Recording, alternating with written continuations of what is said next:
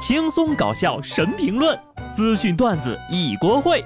不得不说，开讲了。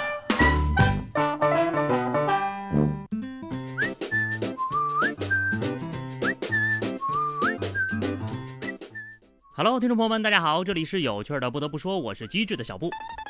抱歉，今天来的呢比以往要晚一些哈。这次请假回家呢，比上班都累。昨天呢，我看到一组数据，说是除去工作和睡觉的时间，二零一九到二零二零年，中国人日均休闲时间仅二点四二个小时，比二零一八年呢少了二十五分钟。我立刻就把这条消息给举报了，绝对不能让老板看到我还有两个多小时的休闲时间呢。除去工作和睡觉，等等，那这两个多小时不就是我吃饭的时间吗？再刨掉上厕所用的时间，四舍五入，我们都是为工作而生的机器人呐。不得不说，现实很无奈，真让你多休息几个小时，看看你的车贷、房贷、银行卡余额，你敢吗？有富婆吗？阿姨，我不想努力了。浙江永康男子陈某呢，欠债了七万多，就想到在网上刷到那些“阿姨，我不想再努力了”的视频。看到里面的人呢，豁出去傍个富婆就能过上富裕的生活，他就想试试。结果呢，没捞着钱，还倒贴了钱。他越想是心越不甘，便伙同朱某抢劫富婆一个金镯子以及两千块钱，紧接着就被民警抓获了。就您这外形条件，富婆图你啥呀？图你脑子单纯，图你盲目自信？当然了，男人至死都是少年，只要你够自信。你永远都是阿姨眼中的靓仔，不想努力就去求吧，废物！找个愿意养你的阿姨是不太可能了，能够找到下面一个这样的女朋友，已经是烧了高翔了。重庆鱼洞一个女孩在洪水中划船破窗救出男友心爱的高达，女孩说了：“我会游泳，他不会；我喜欢的事情他陪我做，他喜欢的事情我陪他做。”这样呢，可以保持爱情的新鲜感。娇老落泪呀，得娇妻如此，娇老复何求？别人的爱情，哈，不过呢，还是安全第一啊。果然，这就是谈恋爱的。结了婚你试试，不嫂现在呀，恨不得都拿个小船把我的玩具给放生喽。不得不正经的说一句，有一个能够理解自己的爱好，并且愿意不辞辛苦去守护的伴侣。真的是太难得了，也希望这位焦老呢能够好好爱惜自己的伴侣，不要再让他冒风险，守护你的爱好了。年轻人拯救高达，老年人拯救自动麻将机，大家呢是各有各的爱啊。前两天啊，这四川呢也是遭遇到洪峰过境，但是乐观的川渝人民照样是宴席吃着，扛起麻将桌子就走了。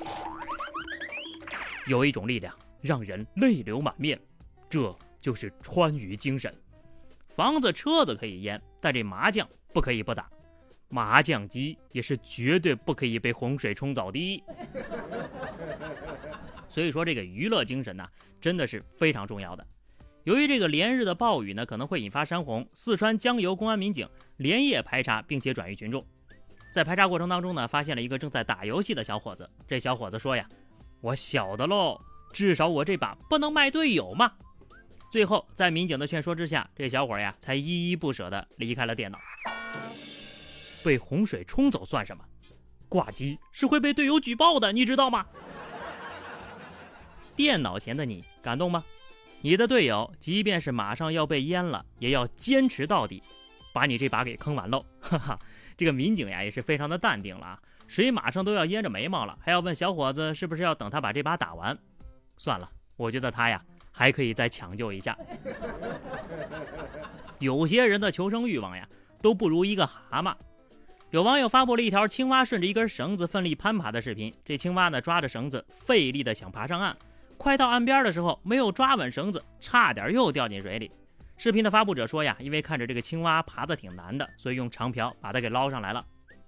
鸡汤时间，像极了不甘做井底之蛙，每天勤勤恳恳向上爬的我们。毒鸡汤，然而到了井口，没人帮一把，他还是上不来。人青蛙就出来遛个弯，不小心滑了一下。你们人类的心呐，也是细好足啊。那么问题来了，一只青蛙从井底向上爬，白天爬三米，每到晚上呢都要向下滑一米，一共呢这个井有十米高。请问青蛙爬出井需要多少天？能算出这个题目的朋友，清华就已经在向你招手了。这两天呢，朋友圈里有这么一条消息炸了锅了啊，说是这个广东雷州学子曹某伪造了清华大学的录取通知书，家里人呢为他花费了四五万，准备办酒席呢，锣鼓喧天，鞭炮齐鸣，还准备带大红花游行。光宗耀祖，荣耀门楣。不料惊动了当地的教办，一查发现，通知书是假的。事实是啊，这小曹的高考分数呀，还没有他爸爸的血压高呢。全村的希望变成了全村的笑料。这爹呀，也是倒了八辈子的血霉了，摊上这么个儿子，含辛茹苦的把孩子给拉扯大，不好好念书，年纪轻轻的反倒学会了弄虚作假。不过，我还是想问问这个当爹的。您孩子平时什么成绩不知道吗？啊，真是一个敢编，一个敢信，也得亏发现的早，不然呢，还得亏上四年的学费和网吧通宵的费用。对此呢，雷州公安说了，男生是为了向家里人逞能，目前呢没有涉及违法犯罪，会对其进行口头教育。一般呢，伪造三份及以上的假录取通知书才会构成犯罪。目前呢，这位小伙子已经离家出走了，几天没联系上了。扬言不再上学，要去打工。曹先生表示自己很受伤呀。本来呢还想继续吐槽两句，但看了看这个情况呀，孩子，你可别想不开，该回家就回家，父母是会原谅你的。复读、打工或者在家务农，总会有出路的，是吧？不一定非要上清华呀。你还年轻，不要再用一个更大的谎言去圆上一个谎言了。成年人要学会为自己的行为负责。一味的找借口呢，只会招来更多的批评。LPL 滔博电竞俱乐部发布了官方公告，对于网络上有用户发表将在战队选手外卖中下泻药一事，俱乐部已经向公安机关报案，并且联系外卖平台核实信息。没过多久呀，这位当事人就主动出来道歉了，说他在贴吧所发的外卖图呀是偷来的，并称我还没到三十岁，年纪小，不懂事儿。嗯，可能是我年纪太小，跟不上时代了。以前吧，几岁的孩子说自己年纪小，现在都三十了，居然还能舔着脸说自己年纪小。三十岁算年纪小，那四十得算少年吧？五十算青壮年？我是不是还得谢谢您，让我们都变年轻了几十岁呀？男人至死是少年，但有的男人呢，至死都是熊孩子，该打。道歉呢也不是诚心的，是因为受到了惩罚才道歉。啊，算了算了啊，他还是个三十岁的巨婴，可千万不能放过他呀！最后呢，分享一条正能量。说到碰瓷儿呢，大家的第一反应往往都是指责，其实事情呢都是有两面性的。接下来给大家介绍碰瓷儿的正确用法。